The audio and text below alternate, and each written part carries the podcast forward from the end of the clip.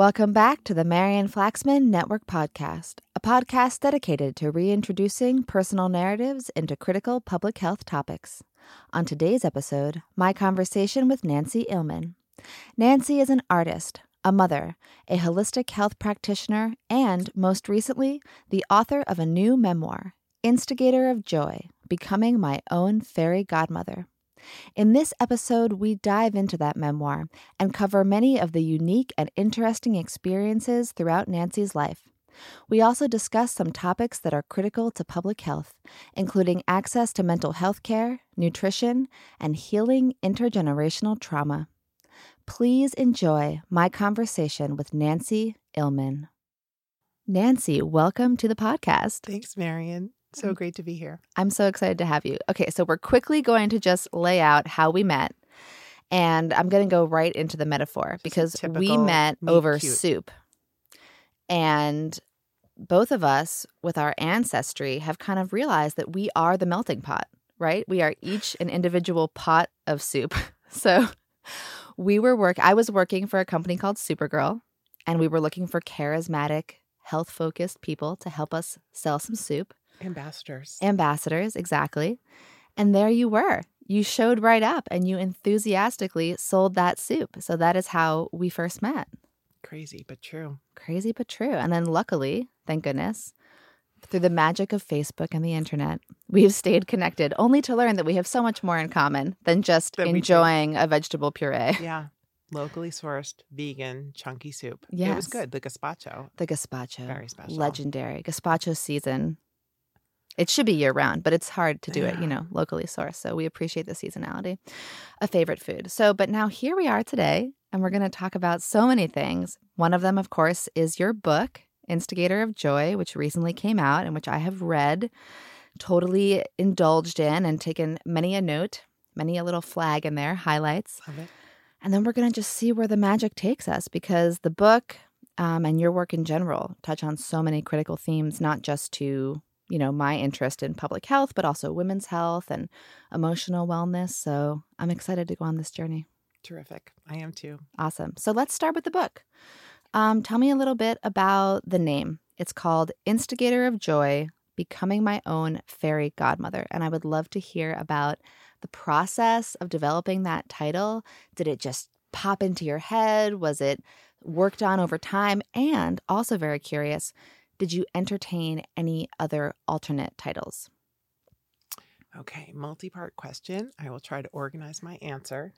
Um, I began writing a memoir 19 years ago, and the working title then was Princess in Recovery.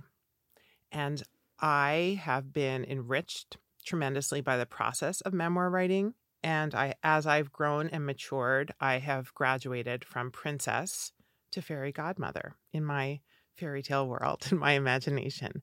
So um, I didn't think about that when I came up with this new title. It was after it had existed for a while, and I was like, "Oh, look what I did." Um, but fairy tales, as you know, are a big theme. They influenced me as my among my earliest literature sources, and instigator was my working title for this.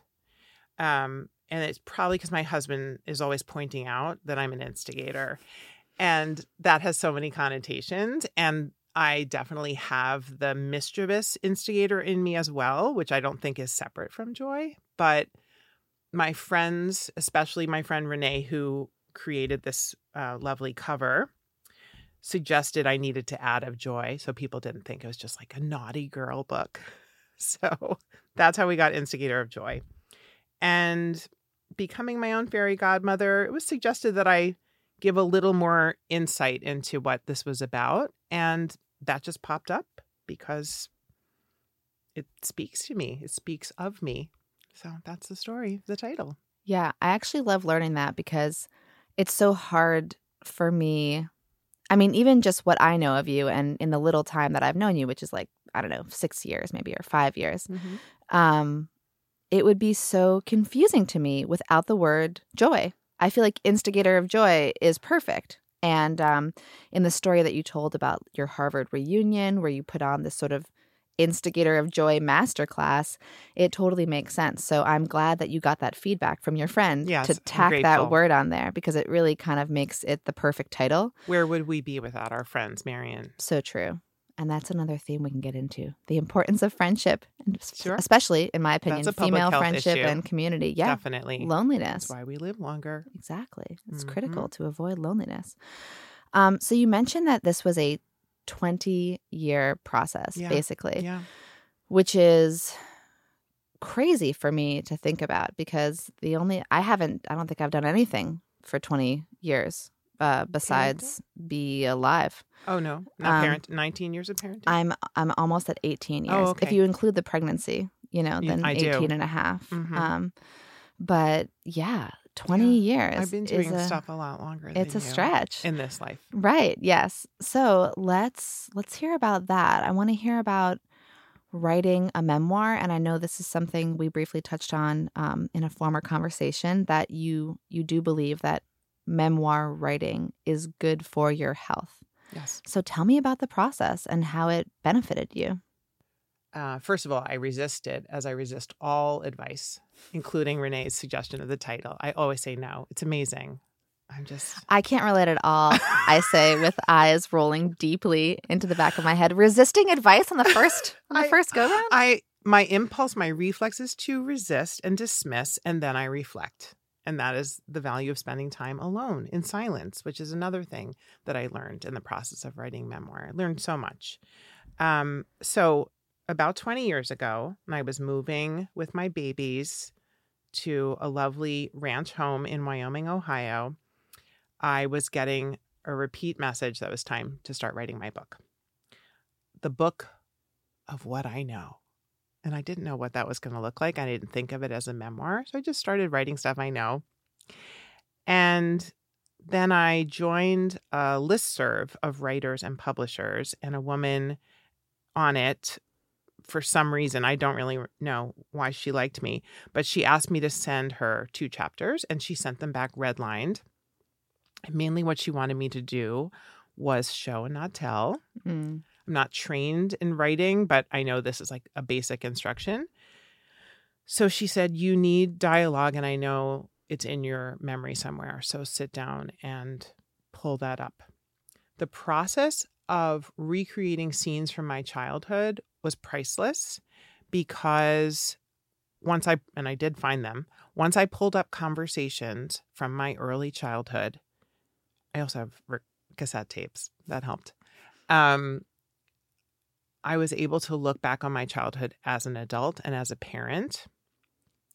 Not pretty, but illuminating. And it informed my parenting, it informed my self concept and how, because I didn't have a manual. I don't know if you got one. I didn't get a manual for how to raise my children. I'm still waiting. And yeah. reflecting on my childhood was invaluable. So maybe that could be the manual I suggested to everyone. Um, you just sort of have a sense of your childhood, but that exercise and that discipline um, was so helpful and informative. So I feel like there's been a cycle of writing drafts and putting them away and being uh, more deeply informed in my life, in my living from having done that writing work. And then I would repeatedly realize, oh, this is a really big job and I can't find the time or can't, I'm not ready to make the time to see it to its conclusion.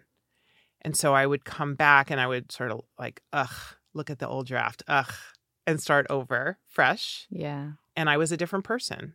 So I feel like I've lived the last 20 years in a cycle of reflecting, writing, being better informed, you know, raising maybe to the next level, learn the lesson from the lesson I taught myself, living at a higher vibration, and then writing a better draft of what I know because I know more. Does that make sense?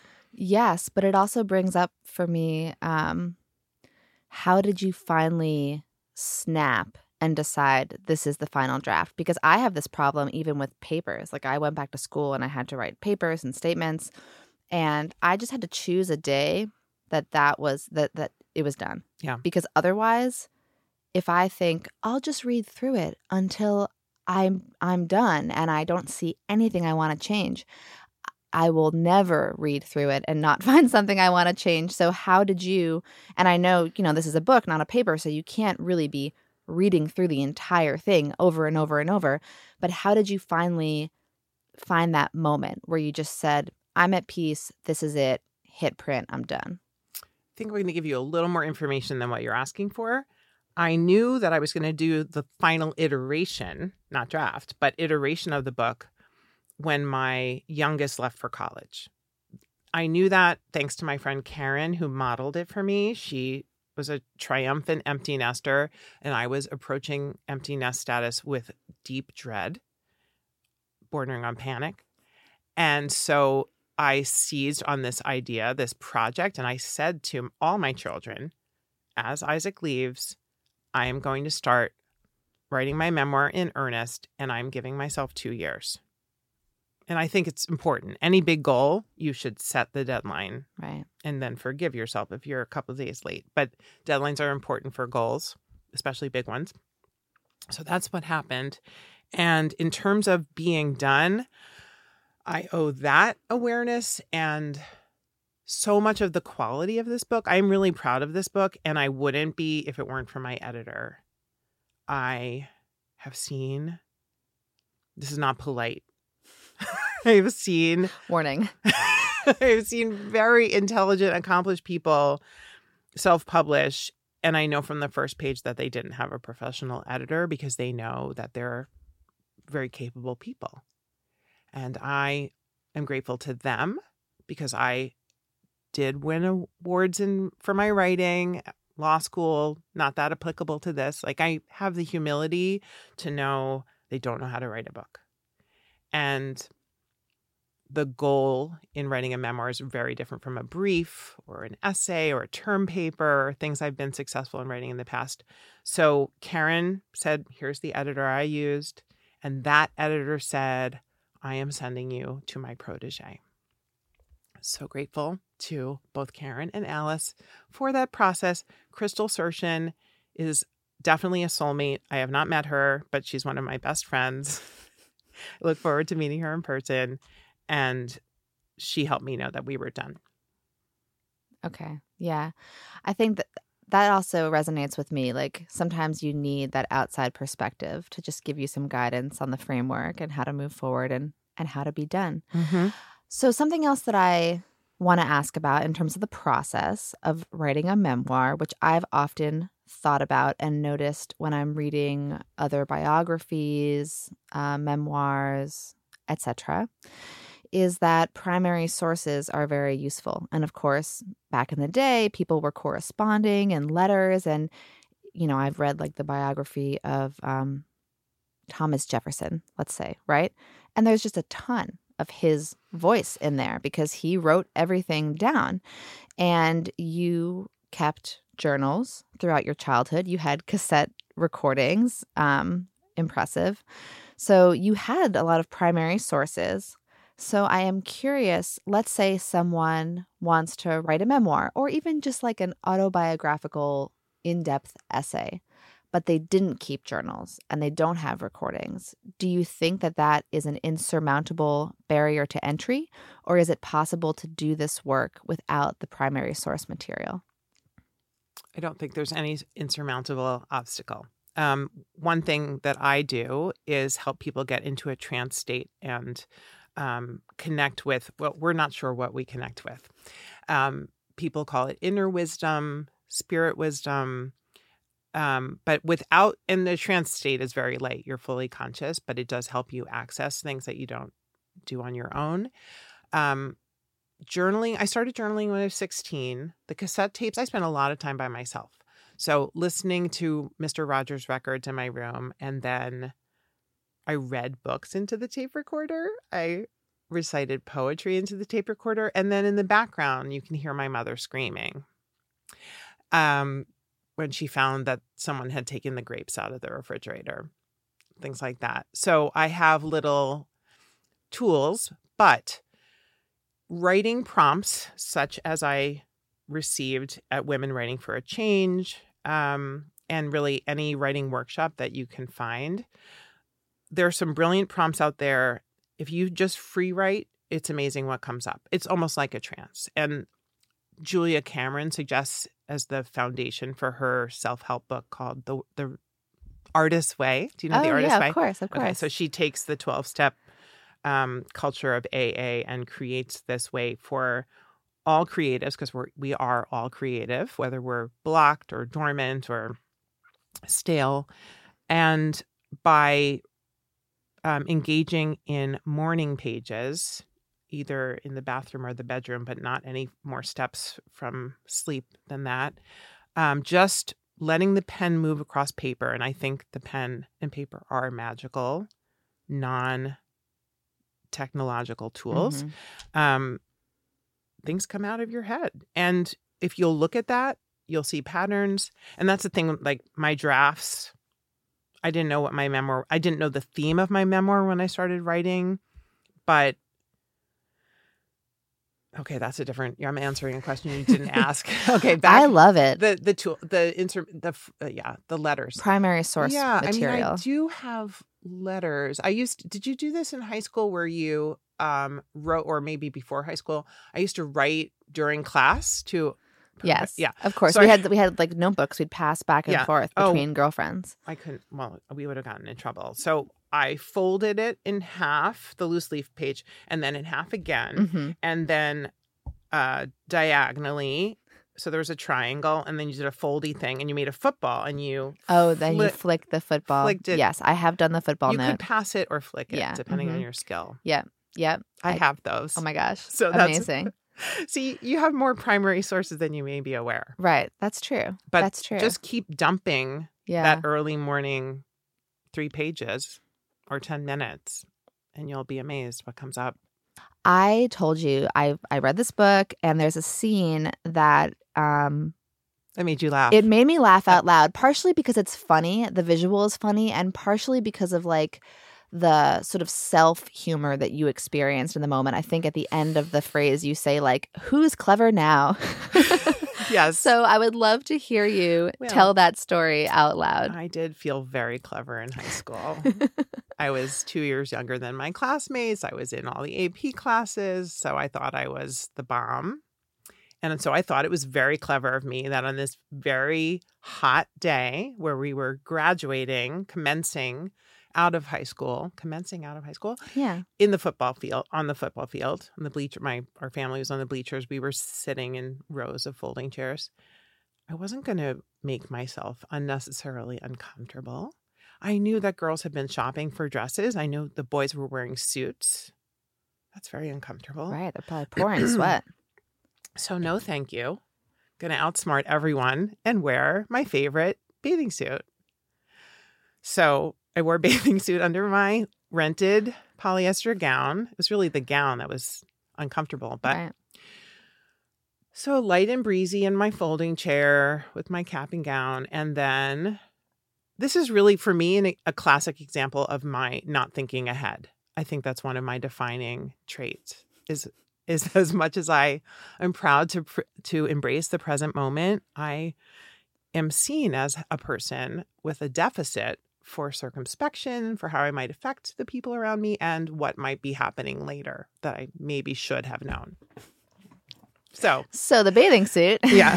so I had to go to the third floor. We were all told at the end of graduation, like as we got our diplomas, now go to the third floor, return your cap and gown. Like on my way up there. Okay. I get it. So my parents and grandparents were in the car with room for me, I guess two cars with my sister, it must have been two cars. And they were waiting for me and I had to gracefully disrobe.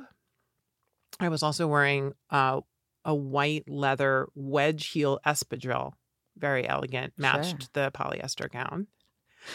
so I was wearing a blue mayo style bathing suit with a maybe with a strap, maybe it was detached so it wouldn't, you know, clutter my collar, and the white espadrilles.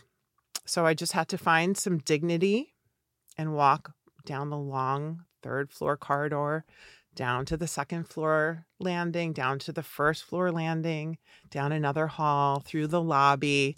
Like it's not a problem. I'm just this is the fine. bathing suit part of Miss America. Like it's we're poised. We it's like I, I had watched Miss America cross the stage like it wasn't a big deal that what millions of people are looking at her walk in high heels and a bathing suit. So I just tried to channel that until I got to the car. Like it's this is not humiliating or embarrassing. I'm not self-conscious.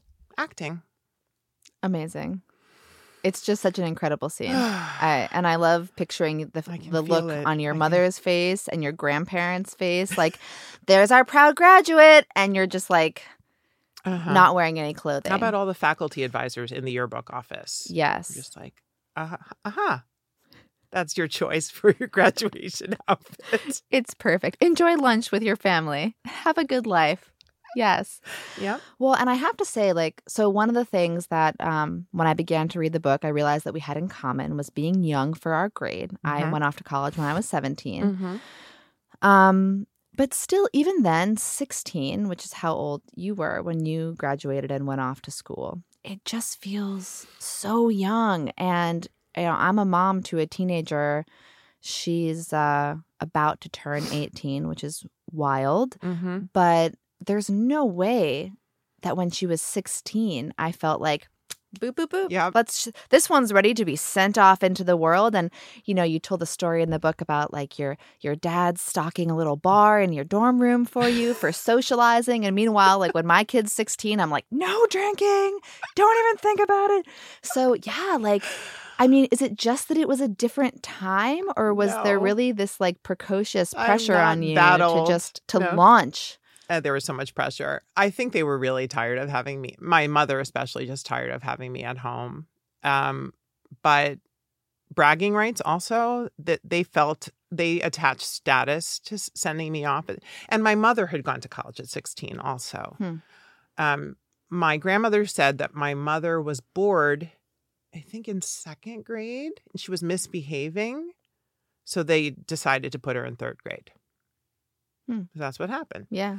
So that was it. I mean, to me, that's a different time. Obviously, my life is a normal time, and before that is strange.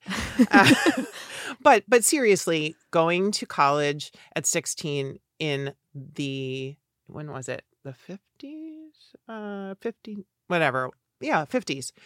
Um, everyone was a virgin, and it, there was no coeducational Right. dorms and uh well every good girl, girl was a virgin and um the the expectations like what you needed maturity for i think was different but anyway that was normal to me i knew my mother's story and i started second grade at 5 so i was always on track it wasn't like i accelerated i just started uh i was placed into second grade as you heard as you read um, when i was 5 so each time, I mean, it didn't surprise me that you mentioned your daughter because each time one of my three children was 16, it was just was like a stab in my heart. Like, oh my gosh, for little me Mhm. because they're li- they're little and they Yeah. need they need parents. yeah. But my parents, it was. I think it was okay that I started distancing myself at 16. I just would have liked to have gone to a place that was more of more of a in, in loco parentis than Harvard is. I did not go to a nurturing college. I think it would have been lovely to go to Bard or Wellesley, a place that noticed me as a person and talked to me, that kind of thing. Yeah. Oh well. Oh well, and and I have like a different but similar thing where, you know, I went off to college at 17 and I got into a bunch of schools, but I got into Cornell. And Cornell was the most impressive school and Cornell was the school my mother had gone to. And so Mhm. despite the fact that if you had really made a list, pro con list with many of the schools, it wouldn't really necessarily have come out on top for my personality and my unique interests and, and what I like hoped Sure. to do every day. It came out on top for prestige, for Mhm. bragging rights, Mhm. right? So um we all have to live our own our own unique path Yes. and and that's part of part of mine and part of yours. And I also just think like I mean you mentioned your mom going to college at 16 in the 50s and how many women were even going to college? Um or how many how many families were like f- like really encouraging young women to go off to school? Because I don't know like well, I guess maybe 20 years earlier it would have been more surprising, right? Maybe by the 50s that's more normal, but I in the so. 30s Yeah. it would have been sort of shocking because Right. My, my- grandfather was an immigrant who um, was being raised in Poland to be a rabbi, and he Oh. ran away from that destiny and went to Pratt and became a chemist and was a successful business person. So he was definitely sending his two daughters to Yeah. college to become the next, the post immigrant generation of Yeah. professionals or married to professionals. Yeah. Yeah. And he was being trained to be a rabbi. Yeah. Wow. Well, the expectation Yeah. as an as a bright, curious boy, that was status in in the shtetl. Right. And where was he from? Um, it's in uh, Sh- Shnadova. Okay. Poland. Yeah, Shnadova, Poland. hmm Interesting. Very interesting. I think I pronounce it wrong. well, That's why I was hesitating. But oh well. We'll have to get our Polish listeners to comment on that. Polish listeners, please please write in the comment it's hard below. to find this town anywhere, but I know it's at Yad Vashem. It is yeah. present there, And like a, you know, Jewish community predominantly still. right? Which was wiped out. yeah. yeah, Okay. Yeah, yeah. hmm Yep, we have that in my family too, but Mhm. in Ukraine. hmm Um, those communities, Yeah, you know. my grandmother's from Ukraine. oh, His wife. interesting. They met at Coney Island, Oh, over a cotton changing candy into or- bathing suits. Oh, yeah, and she, she and was hot. and so it foretold your future. See, bathing suits play a really critical role in your family legacy. That's great. I didn't hear that story from my grandmother until after he passed away, and I went to visit her, and um, I just I just started interviewing her to get stories that I hadn't heard. Yeah. She was in her nineties. Yeah. That's when I heard about the bathing suit. Cu- Oh my meet gosh. cute. Yes. Oh my gosh. Well, I, I was thinking about when you said earlier that you're not someone who's known for, you know, looking ahead, let's say. Mm-hmm. When I interviewed for this podcast, my grandpa, who's 98, I love that episode. yeah, isn't he? He's so Yeah. great. Uh, I love him. Grandpa, if you're listening, I love you. Um, Love you too, Grandpa. Oh, you really would. You really would. He's so great. But I, you know, I asked him, like, so, like, looking ahead to the future, like, when you were young, how did you plan your future? Like, you were so successful. And he was like, I didn't plan shit. like, he was like, what? Planning? No, I just, sorry to, to disappoint you, but I was just living moment to moment. So Mhm. that actually was a sort of a nice reflective and soothing moment for me because we do hear a lot of like you have to plan and the 5-year plan and the 10-year plan and I do believe in having a vision board and and goals, goals but dates. but I also like just letting it flow. hmm Letting it flow and seeing where it goes, such as in this conversation. Yes. okay, we're going to bring it back to the book. Okay, so I'm going to read from page 41. Um, there were quite a few quotes in the book that jumped out at me, but this one really hit me, and I just wanted to hear you expand on it a little bit because I think it's very important. You wrote, both my parents were disappointed by what they saw as my choice not to follow the paths they envisioned for me. I would need to discover my distinct gifts and learn to value them on my own. Whew. Yeah. I recently learned that some people hire career counselors for their children to plumb their personalities and assess their desires. Wow. We've come a long way. That's beautiful. I love that. I love that so much. And I now recommend that to people who tell me, I th- think my daughter might want to do this. I'm like, did you know?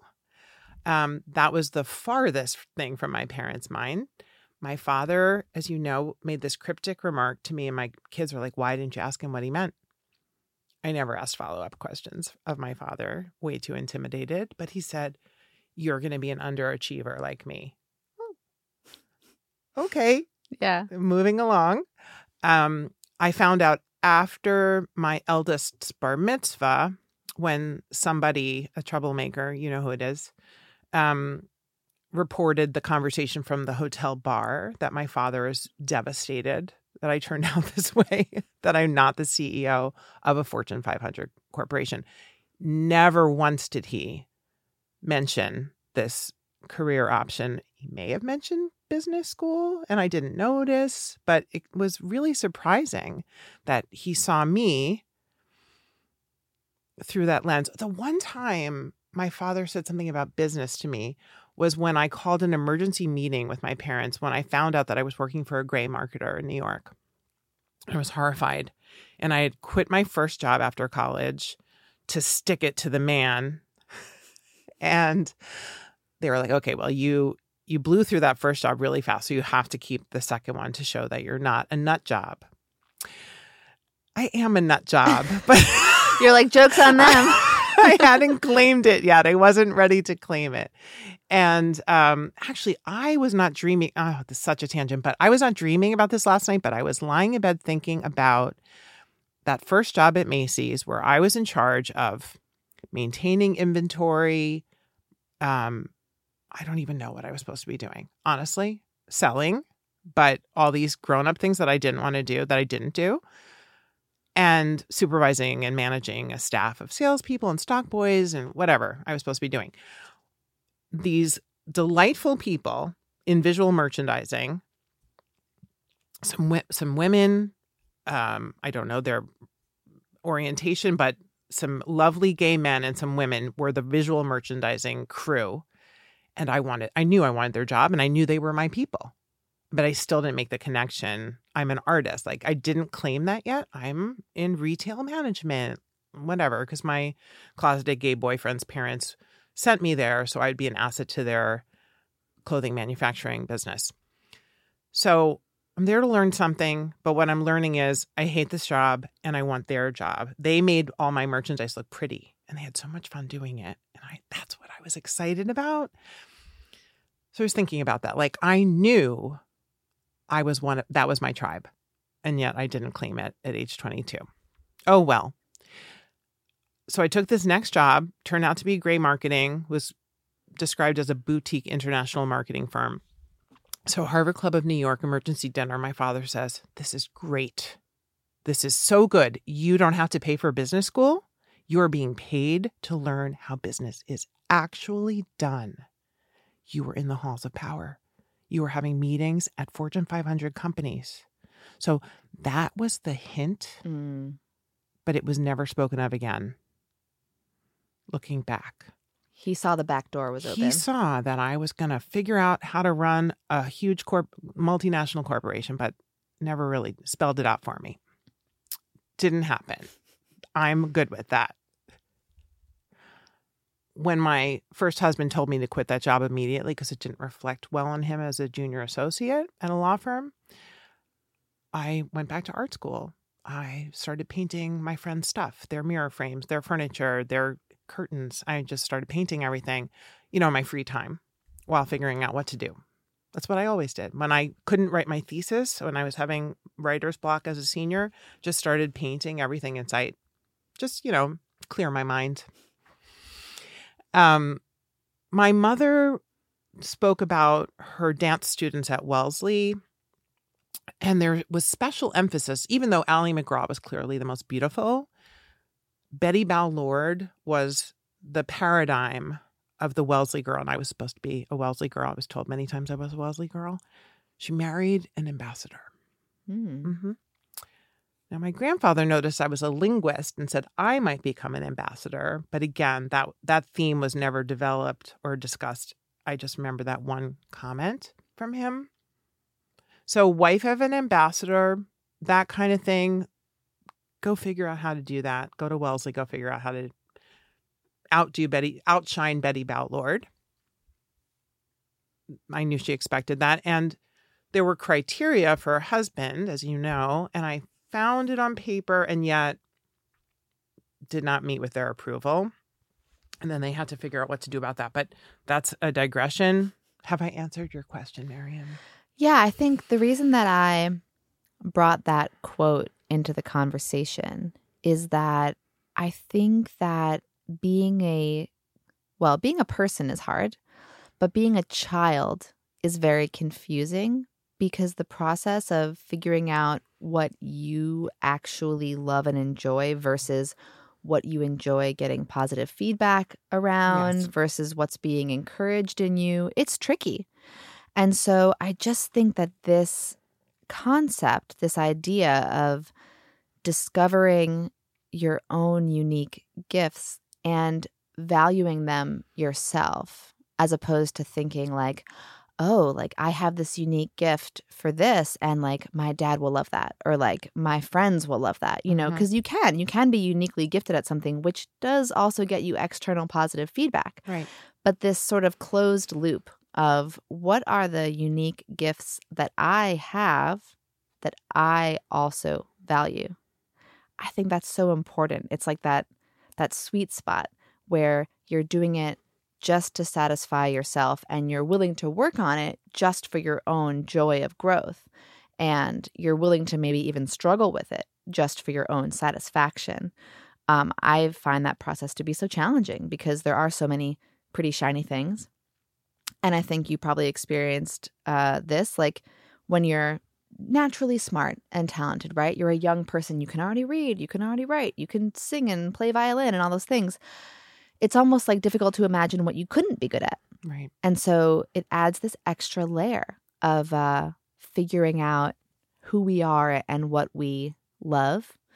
And to circle back to something that you said earlier, was it before we were rolling? It's hard to know.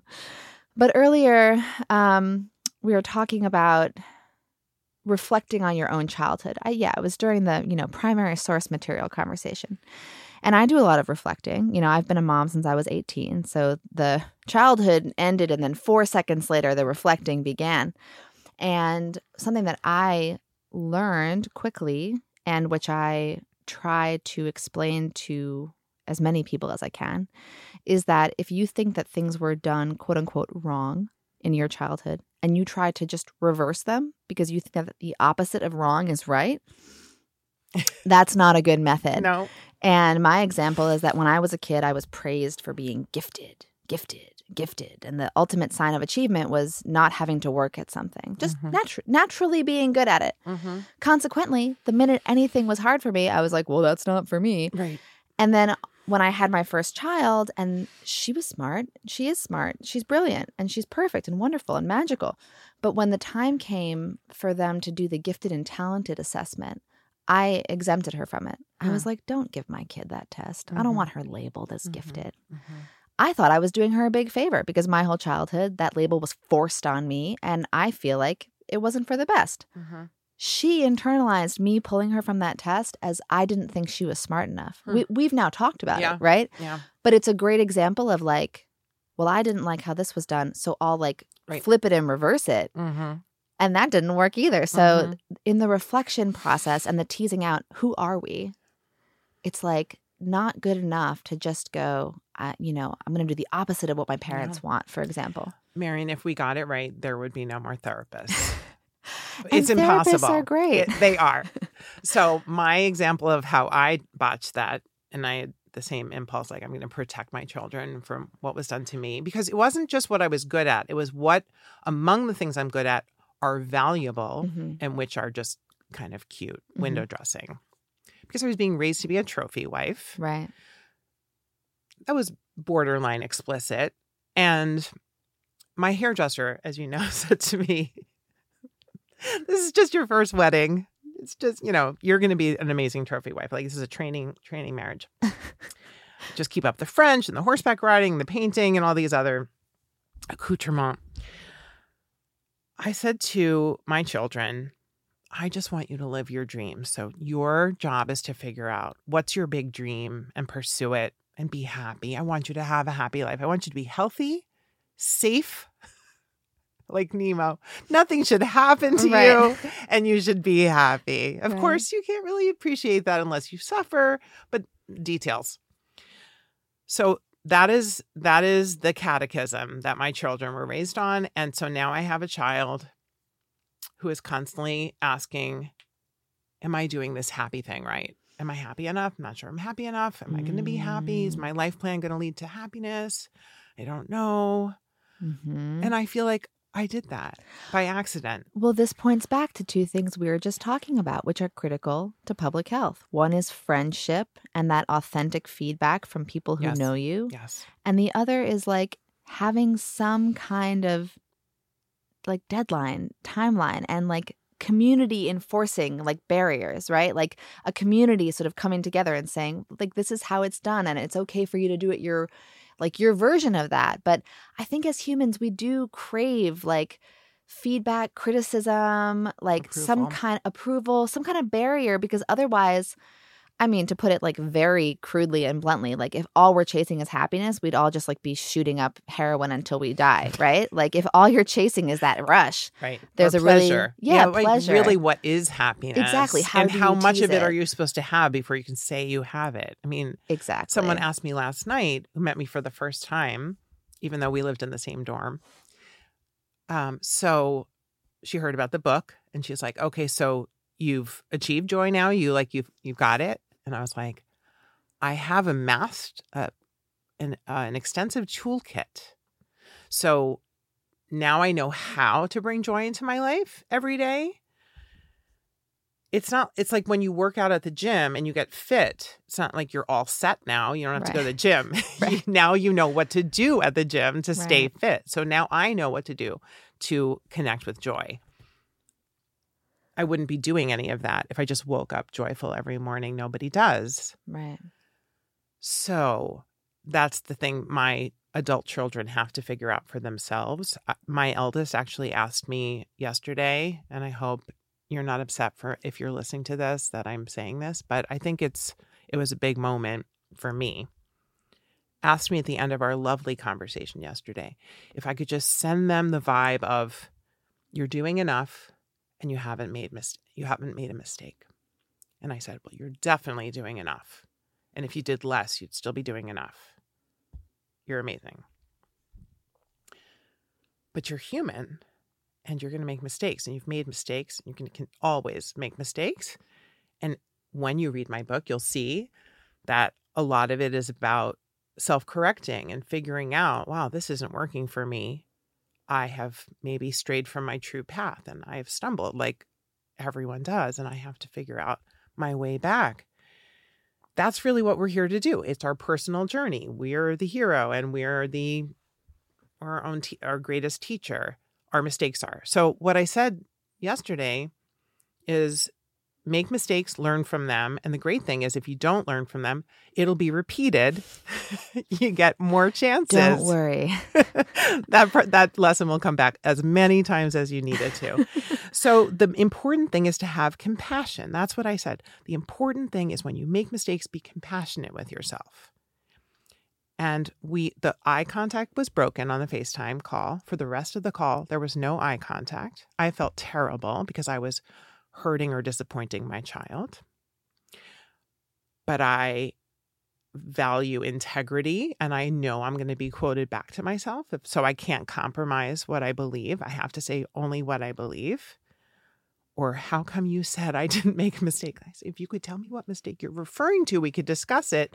But if you want me to give you blanket approval of everything you've ever done or thought, I can't do that. But I also should not do that right. because I was seeking my parents' approval. That's why I made all these choices. It's not that I had poor judgment, is that it was more important for me to supersede my judgment because I was seeking approval. That that's the tragedy of my first 30 years.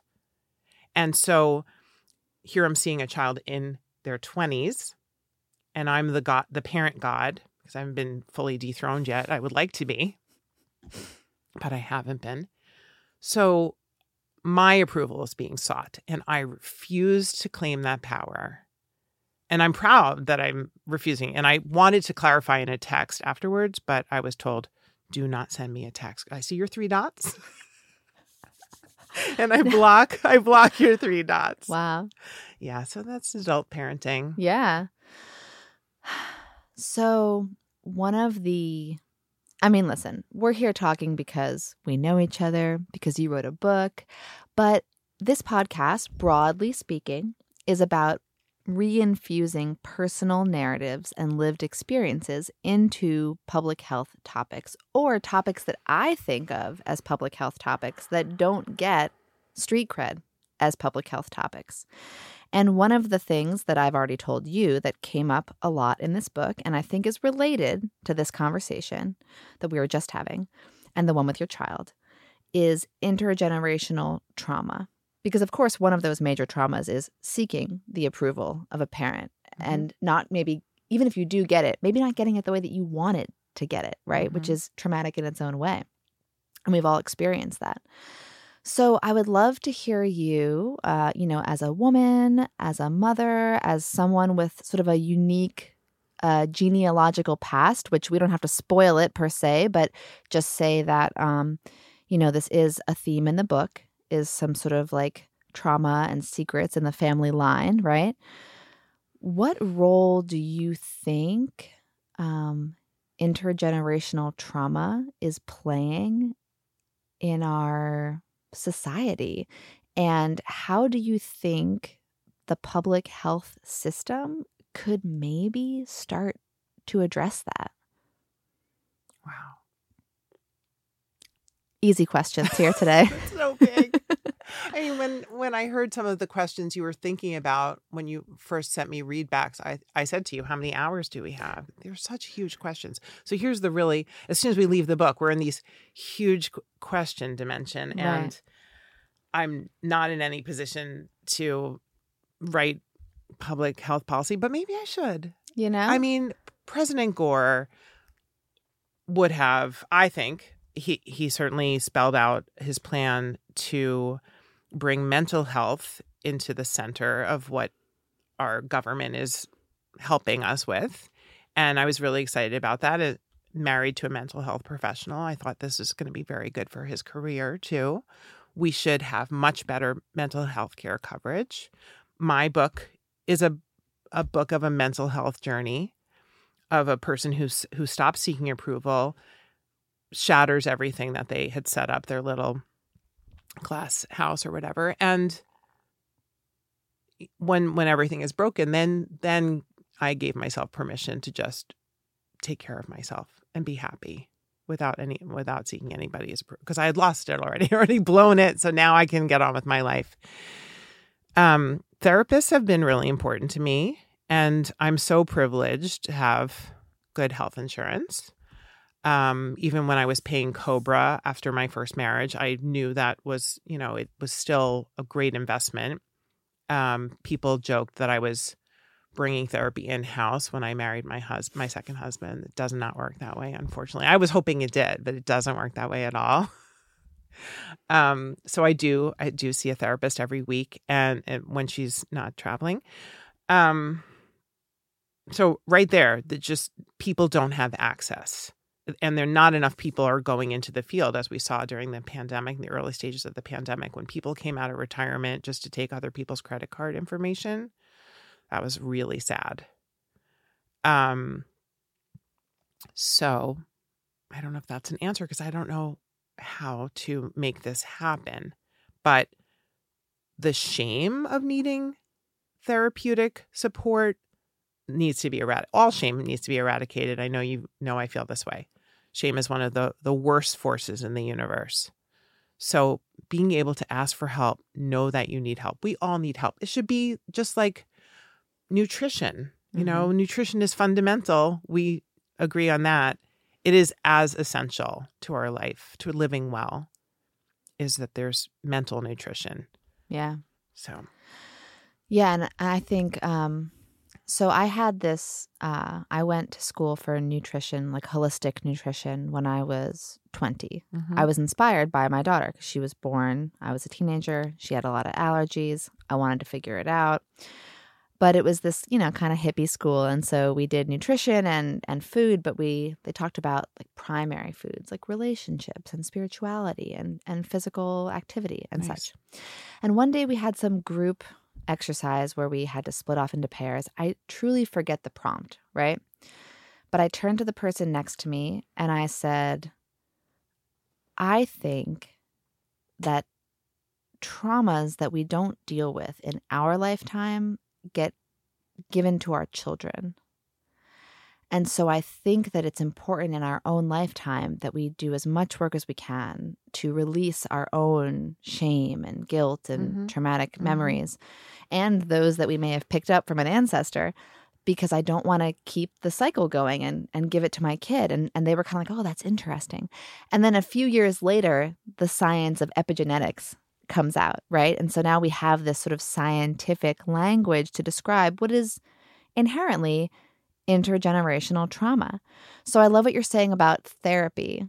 And I also will add that it's my personal hope that we um, take it to like a, a scientific level and look for epidemiological trends. Um, obviously, things like poor nutrition can register as a trauma in the body and can be passed down just through hereditary measures.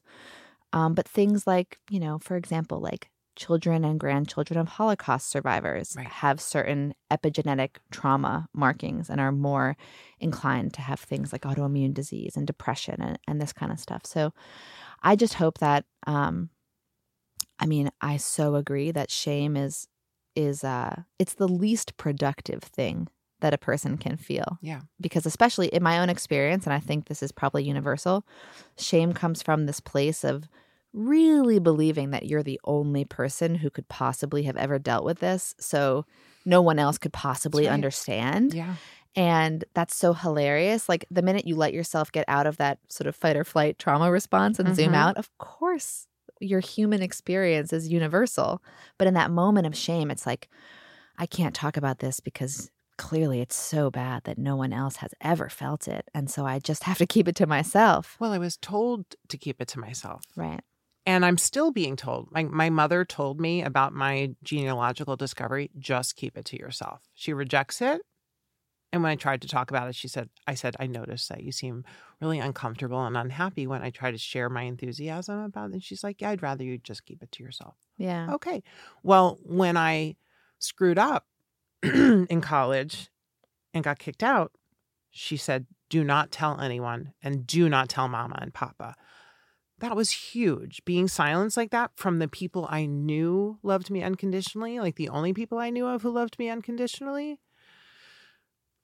that was the worst. Yeah. And as you know, it wasn't until I went and talked to mental health professionals with an eating disorder clinic at Columbia University. One session, people think that's crazy that I didn't get treatment, but Yeah. it, it was disor- disordered eating is any eating that's not just eating when you're hungry and eating food that's good for you when you're hungry, right? So people say, "Oh, I don't have an eating disorder, but I spent a period of time where I weighed 90 pounds because I couldn't eat because I was upset because my husband left me." Well, to me, we don't have to label it, but it's disordered eating. Right. It's not a- a diagnosis; it's just disordered. Um, so the Holocaust and that whole thing, I, I'm fascinated by that because I feel like how do we parse out how much of it is genetics and how much of it is just the cloud of Holocaust education because Holocaust education is scary and dark and traumatic and it's heaped on us from around age 10 so that to me is a problem. Like we need to know this but the way it's delivered and the way it impacts us as we're developing our identity is troubling to me so I don't know where one or where they intersect or but I see the problems in the way I was parented as being fear-based and I think the um, emphasis on on building wealth it's not just that we value education we also as a the Jewish people I'm talking about um, non-Jewish people are always asking me to explain Judaism to them and I don't know I'm a very accessible Jew apparently. Um, tell me I've been asked several times, can you explain why people hate you? Your people, please tell me why everyone hates you. My late friend Bo said to me one day out of the blue. Wow. Um Again, softball questions. Another yeah, right. I was gonna say this is not my first time having big questions I'm not prepared to answer. Uh so I keep getting these people sh- feel comfortable sharing their theories with me. Is it because uh, there's an opinion that you guys are the scum of the earth and you're trying to disprove it. I don't think that's it. I don't think that's it. I answered that person recently by saying, I think it's because we're we're held together by this book. And when we lose everything, which we repeatedly do, we've lost our temple, we lost our temple again, we lost our home, we we're kicked out of every country. We may be kicked out of this country. It's quite possible. So what what can you not take away from somebody? Their education, their DNA and their education. So we value it, but we also clearly value financial security. And I feel like it's a protective measure. Like we're not safe in the world. So we better have some gold coins in our robe, sewn in the hems of our robes when we leave. Put diamonds in your hems. I know people who left South Africa like that. Um, so there's that. And then, you know, on the other side of my family, there's presumed rape trauma. So that has been studied more, I think, the way a traumatic environment for of a womb of a of a mother, a tra- traumatized mother during pregnancy, that tra- traumatic gestation impacts the fetus and then if you're if you really win the lottery and you lose that traumatized mother at birth and you're given away and you're not told that that is your history you are a very confused baby and a very traumatized baby and a very emotionally handicapped person. And so understanding that which came out of the investigative work of memoir. So that's a gift that memoir has given me that um primary source. I want to get to the root of who I am, where I came from, answer questions that I don't have information. So the digging, as you know, led to healing for me. Deep healing, I know for my self-concept as my father's daughter, but I I believe healing for his soul because I feel like we're still in relationship and he is aware of the work that I'm doing and I I hope that it's true because I love my father and I I um I think that we both understand better how much he was up against and why it was so difficult to be him in this recent life yeah. that he had. So, yeah. That um reminds me of another sort of concept from the book. On page 250 you talked about the fact that as humans we tend to believe that love is a scarce resource and you say that it's not. So can you tell me a little bit more about the availability of love the endless nature of love? I'm happy to. Um yeah, that was the most toxic. And and that relates to shame. You're not, you know, you are shameful and that is synonymous with not worthy of love. And love will be withheld from you until you rectify the situation, right? Um so I was just thinking back how I was talking, but I'm not sure if I told the listeners about when I explained getting kicked out of college had led to my medicating with food, that they were like, oh, yeah, we have lots of those clients. And then they started talking about specific individuals with affection who had been kicked out for plagiarizing for this or, yeah, delusions of grandeur. Like they just talked about all this stuff that to me was so heavy and they were just like, yeah, this is adolescence. This is what happens when a gifted child goes out in the world to figure out who they are and how they're going to make their way. And I was like, it is? I'm normal? Oh my God. That's a big identity shift, right? Like, I had never been told I was normal. Not just uniquely shameful. Right. So that was my entire eating disorder treatment. Okay, so back to this question, which was abundance versus scarcity. Yeah. So I have a pizza pie. I don't know if you noticed it in my book. I drew a pizza. Did you see it? I think it was so. subtle. Yeah. it had heart shaped pepperonis on it. And there's a slice missing because I was raised that you have to earn each slice of love, each kiss or nice word. I'm so grateful for my teachers, all my teachers, and I I don't know where it began. I think just getting unconditional love was a, the first little glimmer. Repeatedly finding nurturing older women who lo- who clearly loved me just because I showed up as Nancy. Um, I was often taken away from them rather traumatically. I was taken out of my Montessori school and I didn't want to go and had to win over a different type of teacher. I was taken away from my first violin teacher and I didn't want to leave her. But just kept finding these women, which is a form of self, a high form of self-care. A great impulse. Um Brian Weiss is the first author I remember. Oh, the Mr. Rogers is all about unconditional love. Of course. Thank you, Fred. What a great preacher. The preacher of PBS. Yes. Um, but another another preacher, a Jewish psychiatrist, Brian Weiss, who old school, Yale trained. I think he was on the faculty of the University of Florida. Textbook author, could not be more conservative in his practices and beliefs. And he, do you know Brian Weiss? I'm not sure. I don't think so. Well, he was getting um, these weird messages. He thought of them as utterances from his patients when he did hypnosis as part of their Mm. psychiatric care. And it was becoming increasingly uncomfortable because you know how we talked about how mistakes get repeated if you don't learn from them? Well, these messages were getting louder and more aggressive that spirit wanted him to share what he was learning from the messages. And he was like, that's not what I was trained to do. Nobody will respect me. I will lose my job, my status. I will lose my my beautiful life until it became impossible. That's what happens when we don't listen. So Brian became a, pe- a preacher of messages from what he calls the masters, ascended masters. I I call on them on my during my sessions, not during our angel card reading, but when I induce people into trance in, in soul empowered hypnosis. I call on ascended masters and I know about them from Brian Weiss. And he published seven best selling books about their messages, which are about love. I mean, that's really what spirit wants us to know. And it shows up in all my sessions. That's why I'm addicted to doing this practice.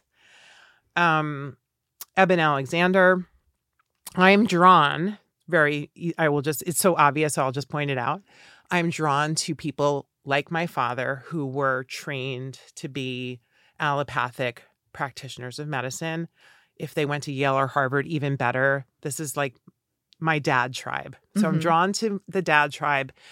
But unlike my father, they've gone through transformational experiences while alive, totally changed their worldview. They chuck that training because they've had a breakthrough experience. For for Eben Alexander, it was an NDE during a coma that he says only occurs in infants. But it happened to him as an adult, as a neurosurgeon, as a professor of neurosurgery at Harvard Medical School, and shifted his worldview 180 degrees. And he is now a preacher of love is all around us. And I sort of made up a script when I became a Reiki healer in 2007. We were encouraged to say nice, relaxing things.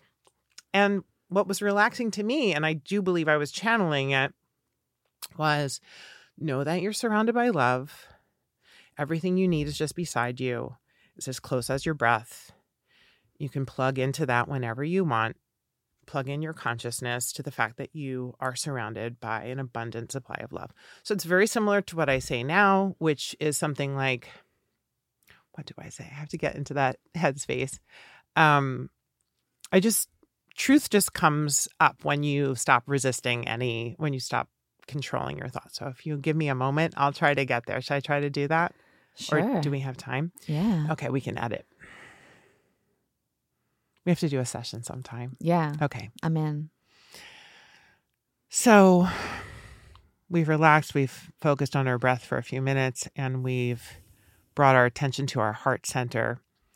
And we're imagining, I'm speeding this up. This is a little preview of what I would say slowly.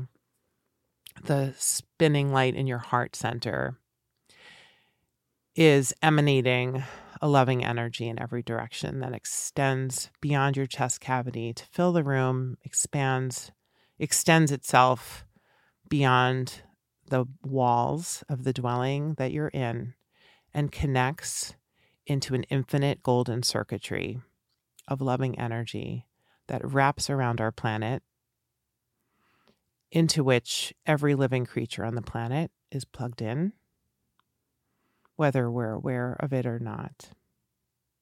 So consciously plug into that beautiful circuitry. Connect with the swirling, abundant love that surrounds you and flows through you. And then we send an invitation out from our heart center to all of our ascended masters, ancestors, spirit guides, angels who are surrounding us and waiting for this moment to communicate with us and share their loving energy, healing wisdom, and guidance. And we just take some time to complete that invitation. And we know we, person feels it and when it's complete, we enjoy a visit with whatever entity or message comes through and just go from there. It's so much fun. It's all about love. And I've connected as a client, which I do at least once a month, put myself in the client role with one of my colleagues. And this will be my next book, by the way. Um, we're going to curate a collection of spirit messages because they're all curated for the two people in the session. It's it's obvious.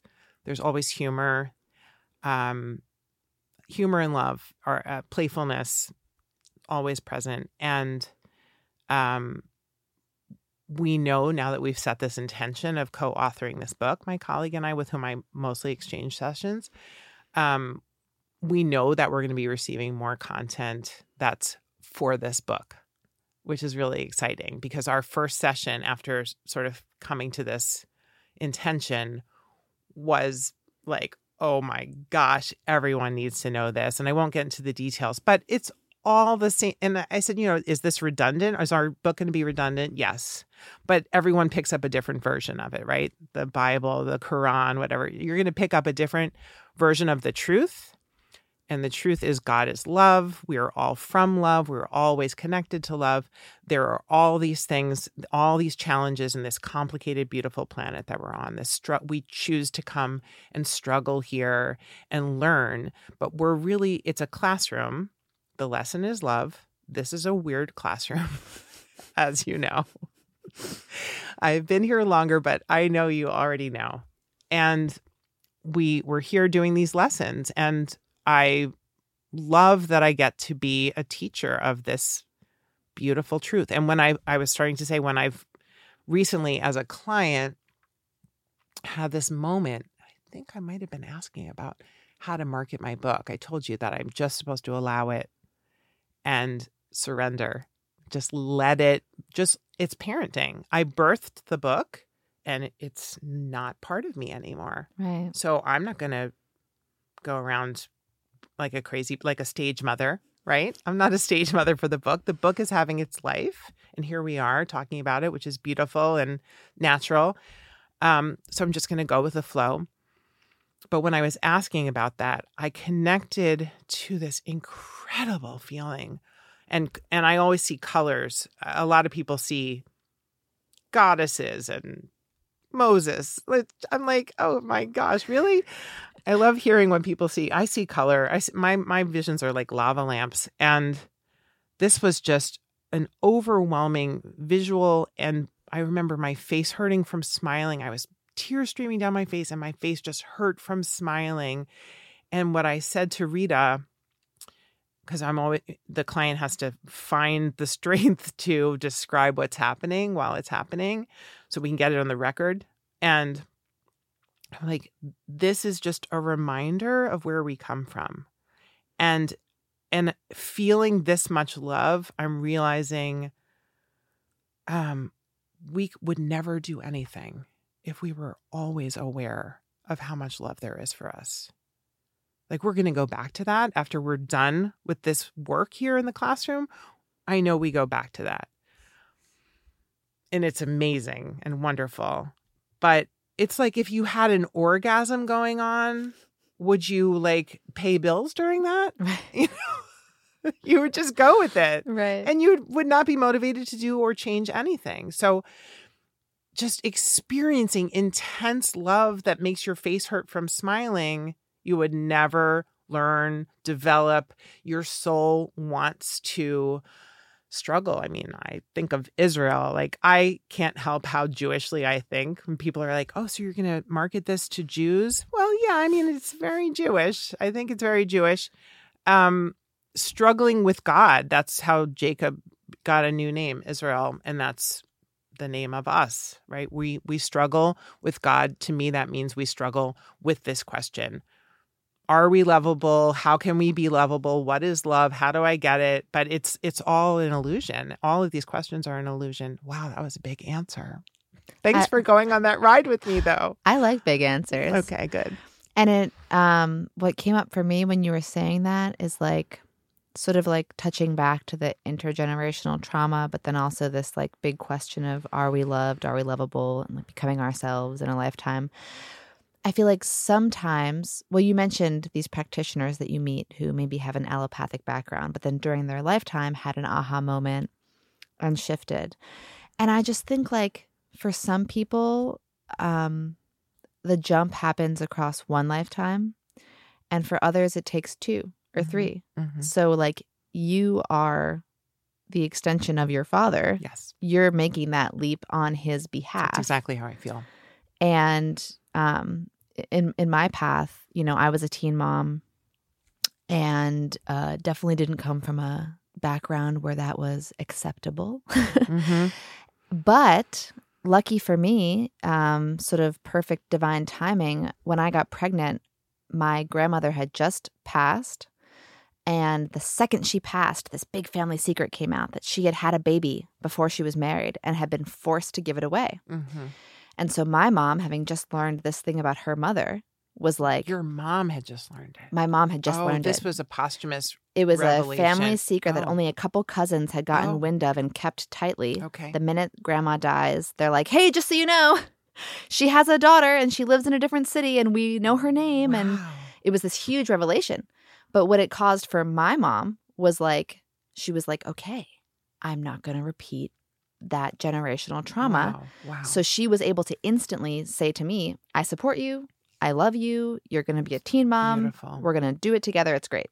Ugh. Whereas, I mean, no shade to my mom, but if that big secret hadn't come out, maybe there would have been a longer she tried to do the right thing and she Right. wouldn't know what the right thing was. Exactly. Yeah. So I think, like in my grandmother's case, it took a couple lifetimes for that trauma to come back around Mhm. and for it to be given a chance to leap forward. Mm-hmm. In your dad's case, right? The leap is happening in two lifetimes. In these doctors with the aha moments, it's happening across one. So there's always this chance, like in life, there are these cycles, right? Nature has cycles, female bodies have cycles, the Mhm. moon has a cycle. Like there are cycles everywhere we turn, Yeah. and healing is a cycle. Right.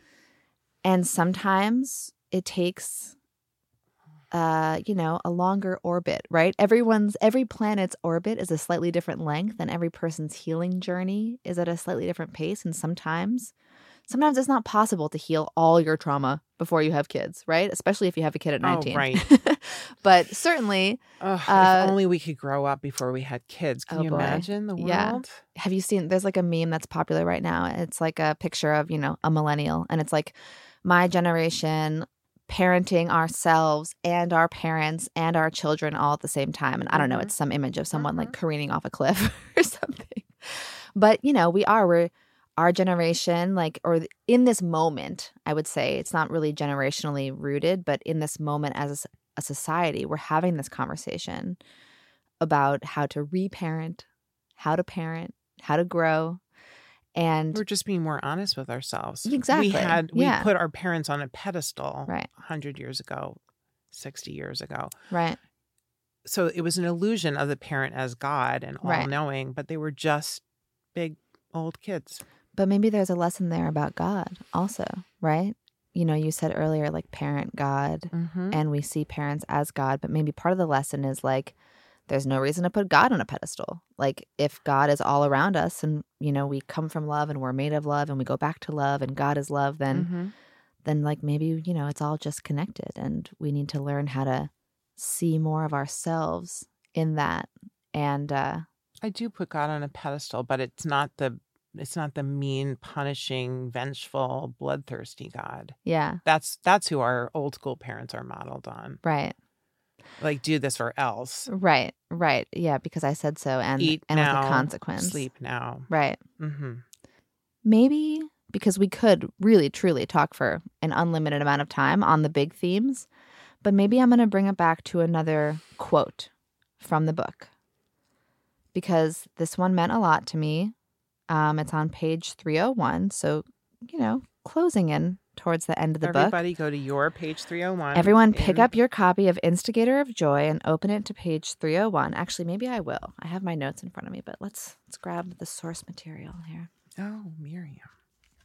Yes, it's from this woman, Miriam. Love her name. I get called Miriam all the time. It's a combination of my name being Marian and looking Jewish enough that they assume it's Miriam. But you know Jesus' mother was Miriam. Oh, really? Miriam, he was uh Yeshua, which Oh. is now Joshua, Right. and she was Miriam, which Oh. is turned into Mary Well, my whole the life, miracle of the English language. my whole life, if I looked up my name in a name book, it was just like from Mary, Mother of God. So Yeah, that used to bother me, but now I kind of like it. good. I'm like, yeah, I Yeah, had a, I had a virgin cool. birth too. Yes. Um, okay, page 301. I'll read the whole paragraph. Okay. During our calls, Miriam resumed her habit of reminding me to write my story and publish a book, as she used to do at the end of our face to face visits years ago, adding what struck me as a very Jewish sounding mantra If you help just one person, it will have been worth your trouble. Mm-hmm. I love that. And frankly, that's really kind of why I do everything that I do. Um, I really believe in the ripple effect that if you change one person's day for the better, then they can go out and change one person's day for the better and Mhm. on and on and on. So let me ask how does it feel? You know, how does it feel to be doing that work, to be, um, and with this book, maybe scaling it even a little bit, right? That's the idea. I can't see very many clients. It's very time consuming. Um, and also, it makes me so happy that I don't want to pay bills. So I can only do a little bit each day. I do want to spread my message and the things that I've learned. And I already see that I'm doing that. It's so gratifying. Interestingly, some people are booking sessions, which is great, but there is a limit to how much of that benefit will result from the book. Um, I think that there's nothing more gratifying than knowing you're being helpful.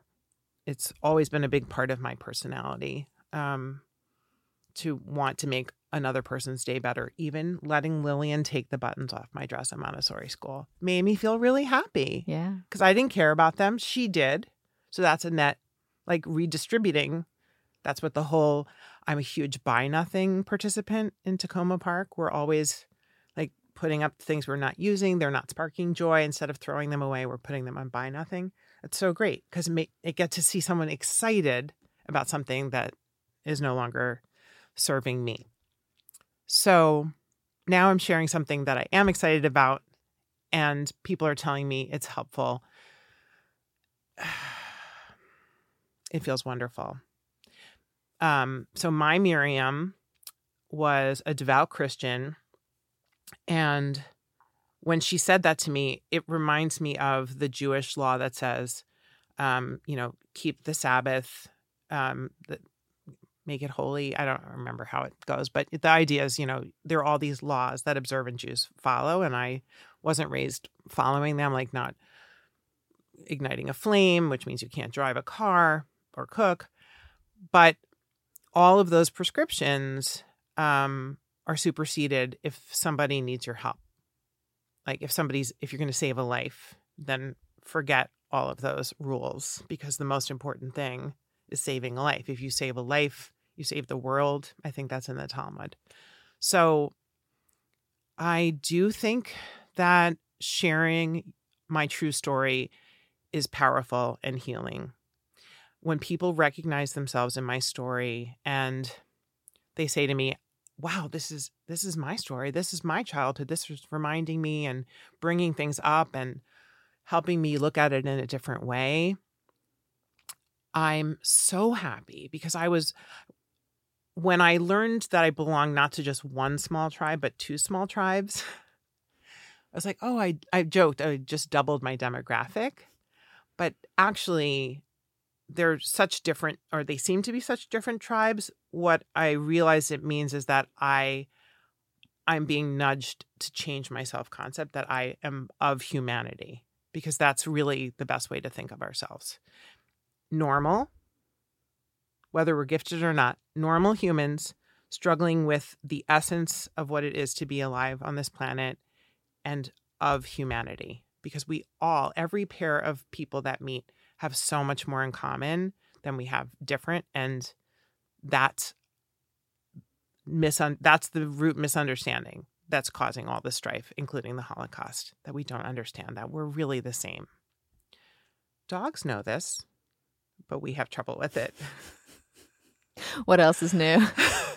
we have so much to learn from dogs about napping, sniffing each other, you know, so many things. Un- and unconditional love. yeah. Yeah, that's true. Enthusiasm for food. Anyway, I could go on. Um, pets, being pet. Um, I, I can't remember what you asked me. well, Miriam's. Oh yes, yes. helping. Um, your podcast, the ripple effect. You want me to talk about the ripple effect? yeah, yeah. I don't have prepared remarks about the ripple effect, but I have taught, I have, I used to travel and teach people aromatherapy. And I and I love teaching people who had followings because that's the ripple effect. Like I teach you and you're going to share with all your massage clients. I teach you, you're going to, all your whatever students. Like these, I was attracting leaders of, of the holistic healing kind that was so exciting to me because first I got anointed as a teacher. Anointed. Wow. I didn't even say that on purpose, but that's when you have oil put on you. So I was a priestess of oil and I and I got promoted to this this multi-level marketing um, status that I was I was authorized to go teach people this um, this beautiful healing technique. And then the 20 people I taught would go share it with, you know, each of them with dozens or hundreds of people. That was very, very gratifying. So I would gladly drive to Pencil, Pennsylvania, Delaware, Texas. I didn't, I flew to Texas. Don't try to fly with a massage table. It's a $100. Oh wow, Yeah, because it's heavy. I was really stupid. lesson learned. that I don't think that was ever going to come up for me, but now I'm preparing. Now this I'm is ready. the not thinking ahead thing. Yes. Just like I got my bags and oh, I'll grab my massage table because that's really handy. yes. Because I'm strong. I can walk to the metro carrying a Right. massage table, no problem. You You've remember when I met you? I didn't realize you were going to give me this kit Yeah. for how to share soup. And you're like, how, where's your car parked? I'm like, I took the metro. Okay, well, you're going to be walking back to the metro with an oven. In your blue bathing suit. this is a theme. It just keeps bringing. I'll have you know, circling I learned from my Caribbean vacations how to get back to the metro. I put everything you gave me on top of my head. Perfect. hmm Yeah. See, picking up the signal. So I stayed in alignment. So I realized I I have one more question, um, which I'm excited to ask, and it it points back to a part in the book. Um, you know, in the book, you detail this process of leaving your first marriage, and you know, you were fairly young. You were in a, you know, not your hometown, right? Your ex husband's hometown. So miles from home. yes, far from home, not your territory, not your tribe, not your turf. And you took a leap, and um, there was bravery, there was vulnerability, there was surrender, right? Involved in all Right. of that. But from that came so much growth, joy, abundance, right? Um, Immediately. immediately. You made the space for it and you dove headfirst into what was next. So um, I felt like that was a recurring theme in the book, is sort of like making that space for diving into what's next. And so I ask you, the person who's not great at anticipating the future per se, by your own admission, um, what's next now? You know, looking ahead, that energy, that cycle in your life of diving into the next thing. you've written the book. It's living its own life, as you say. Um, what's next? What are you What are you up to, and and what do you see? Can I ask your indulgence to answer uh, something you didn't ask but mentioned about that leap? Yeah. Somebody I met at the University of Cincinnati Law School. I can picture him, but I can't think of his name. He handed me this passage by Goethe, and it was about how um I am gonna totally botch it, so I shouldn't try to paraphrase. Heavily paraphrased. yeah, but it was about if you if you take action, then the universe responds. But you you can't wait for the universe to do the thing. Like you have to take the first step. Mm-hmm. He saw my stuckness. Like I thought really nobody knew me. I was just this weird person who left early to to um express milk in the bathroom in between classes. this old lady. I was in my, you know, mid twenties instead of twenty two. Um he he wanted to give me something he found inspiring in his life and it really did and I unpacked it and put it on my cabinet, my kitchen cabinet when I first moved into my single mom apartment and it was absolutely true. I felt everything shift around me to support this leap that I had taken. Um, so, your question. So I just think that's really beautiful that somebody took a risk, extended themselves, gave me this this weird German thing to read in English. Yeah. Um, and that's love. That's like knowing that you're connected, like feeling that in your heart and just acting from your heart and doing this maybe wacky thing, but what the hell. Um so I hope he's listening and sees the ripple effect of handing me that that um, mimeographed paper. Yeah. Let's see. Your question was about the future. Okay, so I'm going on. I'm going along on the journey, trying not to be a pushy stage mother, but basking in the life of my book because I think this book is already having a beautiful life. I know I'm enjoying this conversation immensely, and it was this was the catalyst for us to sit and talk together. We could have done this earlier without the book, So true. but we're here now. I'm delighted to be here. So this is the kind of experience I look forward to, and I'm not going to force it. I was actually advised by Spirit that I should be grateful that not everyone's finding out about the book on the same day because that could be really overwhelming hmm and it will be overwhelming or it it could be i will be getting invitations that conflict with one another and i just need to get into that really centered um place in my my heart and head aligned and feel what it's like to accept invitation A and then feel what it's like to accept invitation B and just go with what feels right which is really how you go through life there are always different conflicting messages and invitations, but I was told specifically about this book. Just feel into it and don't worry, you can't accept all the invitations. It's an exciting message that hasn't happened yet, but I know it will. So, because life is an adventure, and I've sometimes painted that on the wall, um, I'm looking forward to the next part of my adventure with my book baby. And I'm also really excited to be co creating a book with Rita because, as you know, I've mostly been a solo act, whether I'm serving up soup or painting a mural or leading hypnosis session or teaching art to babies. I am I'm the show. So I'm very excited to be collaborating at least every month as we co-create my next book of astral playdates, spirit messages. Awesome. Well, Nancy, I just want to thank you so much for joining me today. I am glad that the book was a catalyst for our conversation. I hope it's not the last one. And I look forward to watching the journey of the book and the next book. And I just want to reflect one last time on some of our themes for this conversation. Um, you know, intergenerational trauma, control, love, self love, identity. I think all of these things are so critical to health, to public health, um, and to happiness, whatever that big word might mean. So I'm very appreciative that we were able to examine all of that and uh, surrender. We got pretty far down on the list. We I wouldn't did. mind having a separate conversation about access to abortion and the impact of bodily autonomy on women's lives and health. Yes. And that's a great teaser Call for me anytime. this book is chocked full of rich topics. So make sure we will put No, links down below Great. for where to find everything, where to find your work. And uh, and yeah, I'm just very grateful for this conversation. I'm very grateful as well. Thank you so much, Mary. It was a pleasure. My pleasure as well. Thank you once again for listening to the Marian Flaxman Network Podcast, a podcast dedicated to reintroducing personal narratives into critical public health topics.